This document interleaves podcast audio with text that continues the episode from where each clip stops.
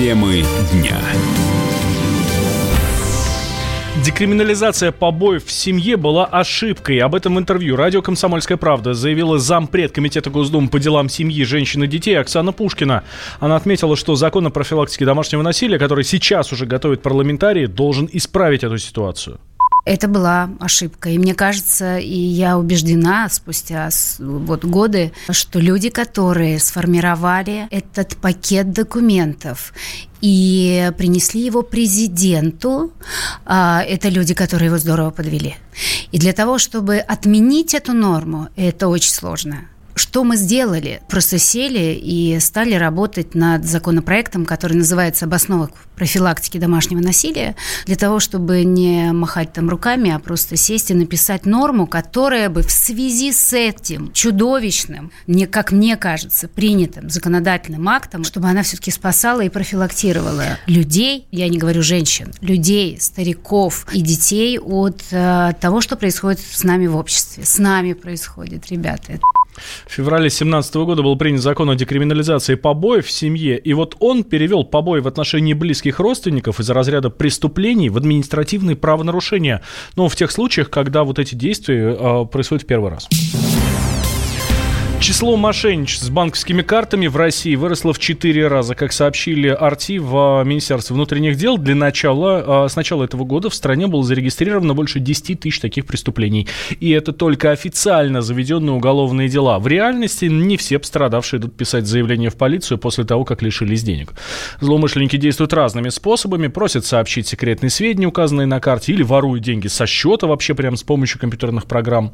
Но, скорее всего, правоохранители просто стали чаще чаще регистрировать подобные преступления, так считает основатель компании DeviceLock Ашот Аганесян. Мне кажется, что связано с регистрацией именно этих преступлений. Но не может быть такого. То есть нету, по данным нашего мониторинга, там на рынке не стало в пять раз больше продаваться баз данных. Я все-таки это больше бы связывал с тем, как МВД регистрирует данные преступления. Может быть, люди стали более информированы и чуть что сразу писать заявление. Такое тоже не исключаю. Технических никаких э, предпосылок для этого не вижу. То есть, на мой взгляд, данных не стало меньше, но их и не стало совершенно точно там ни в 4, ни в 5 раз больше на черном рынке. То есть, как продавались банковские базы в определенном объеме, так и продаются. Какие какие-то бывают локальные всплески, но ничего такого критичного в протяжении года не происходит в сравнении с предыдущим. Участившиеся случаи мошенничества с банковскими картами – это одна из причин, почему россияне не спешат отказываться от налички. По данным Левада-центра, бумажные деньги по-прежнему самый популярный способ оплаты в нашей стране. Ими регулярно пользуются 89% опрошенных. Пропавшую в Ставрополе 16-летнюю девочку нашли живой. Стало известно, что Аурика Толстого поссорилась с матерью накануне исчезновения. Сейчас следователи выясняют все обстоятельства. Подробнее расскажет наш корреспондент Ася Асрян.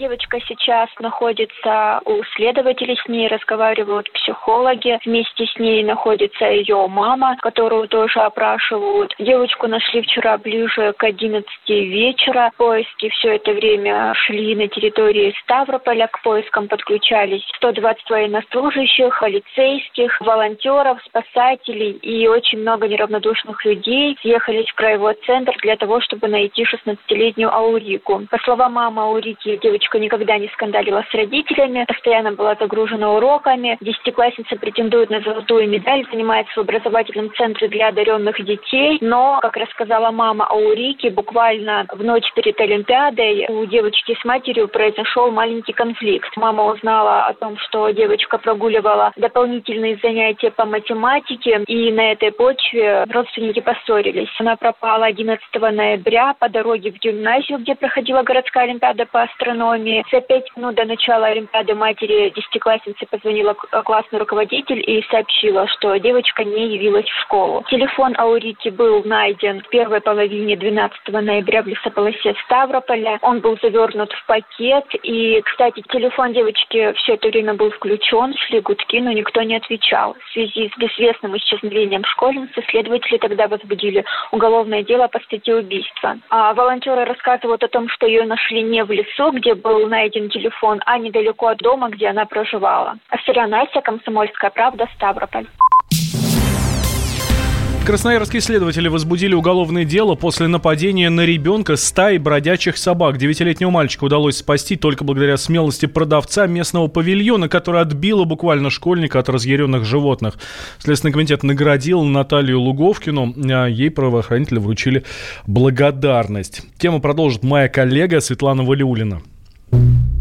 6 ноября в торговый павильон в спальном районе Красноярска забежал парнишка. На вид ему было не больше 10 лет, вспоминает продавщица Наталья Луговкина. Испуганный школьник сразу бросился к ней и попросил о помощи. Из сбивчивой речи мальчика Наталья поняла, что на его брата напала стая бродячих собак. Сначала не поверила, мало ли, дети решили пошутить. Но, выйдя на улицу, услышала крики. Восемь крупных псов пытались разорвать мальчика, который лежал на земле и молил о помощи, вспоминает Наталья.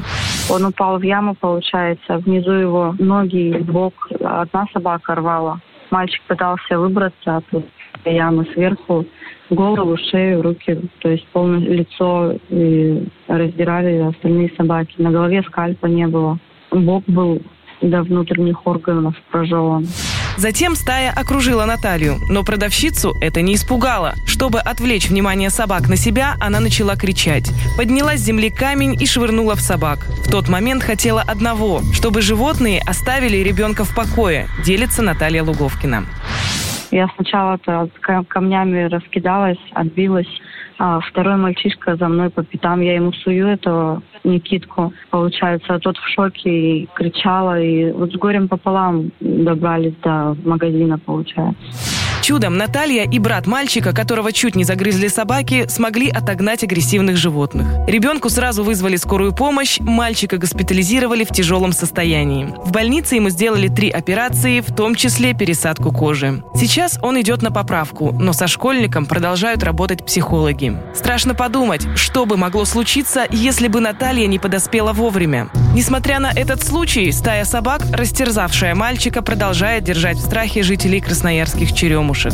Руководитель городской добровольной службы спасения животных Юрий Раилко объяснил, почему такая история стала возможной.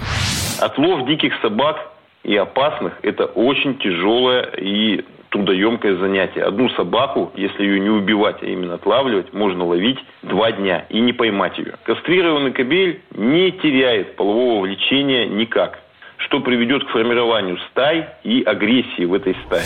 Следственный комитет региона уже возбудил уголовное дело по статье «Халатность» в отношении подрядчика, ответственного за отлов бродячих животных в Красноярске. А Наталье Луговкиной в ведомстве вручили благодарственное письмо за присутствие духа в чрезвычайной ситуации и фактически гражданский подвиг. Хотя Наталья героиней себя не считает. Разводит руками, говорит, что сама мать. А какая бы мать бросила в беде ребенка, пусть и не своего. Светлана Валиулина, Елена Некрасова, Дмитрий Золотоверх, Комсомольская правда, Красноярск. Темы дня. Всем привет, я Максим Коряка. Радио «Комсомольская правда» проводит всероссийский конкурс предпринимателей «Свое дело». Все началось с моей программы, где я рассказываю о том, как создать и сделать прибыльным свой бизнес – Постепенно радиопередача выросла в масштабный проект для уверенных и амбициозных людей.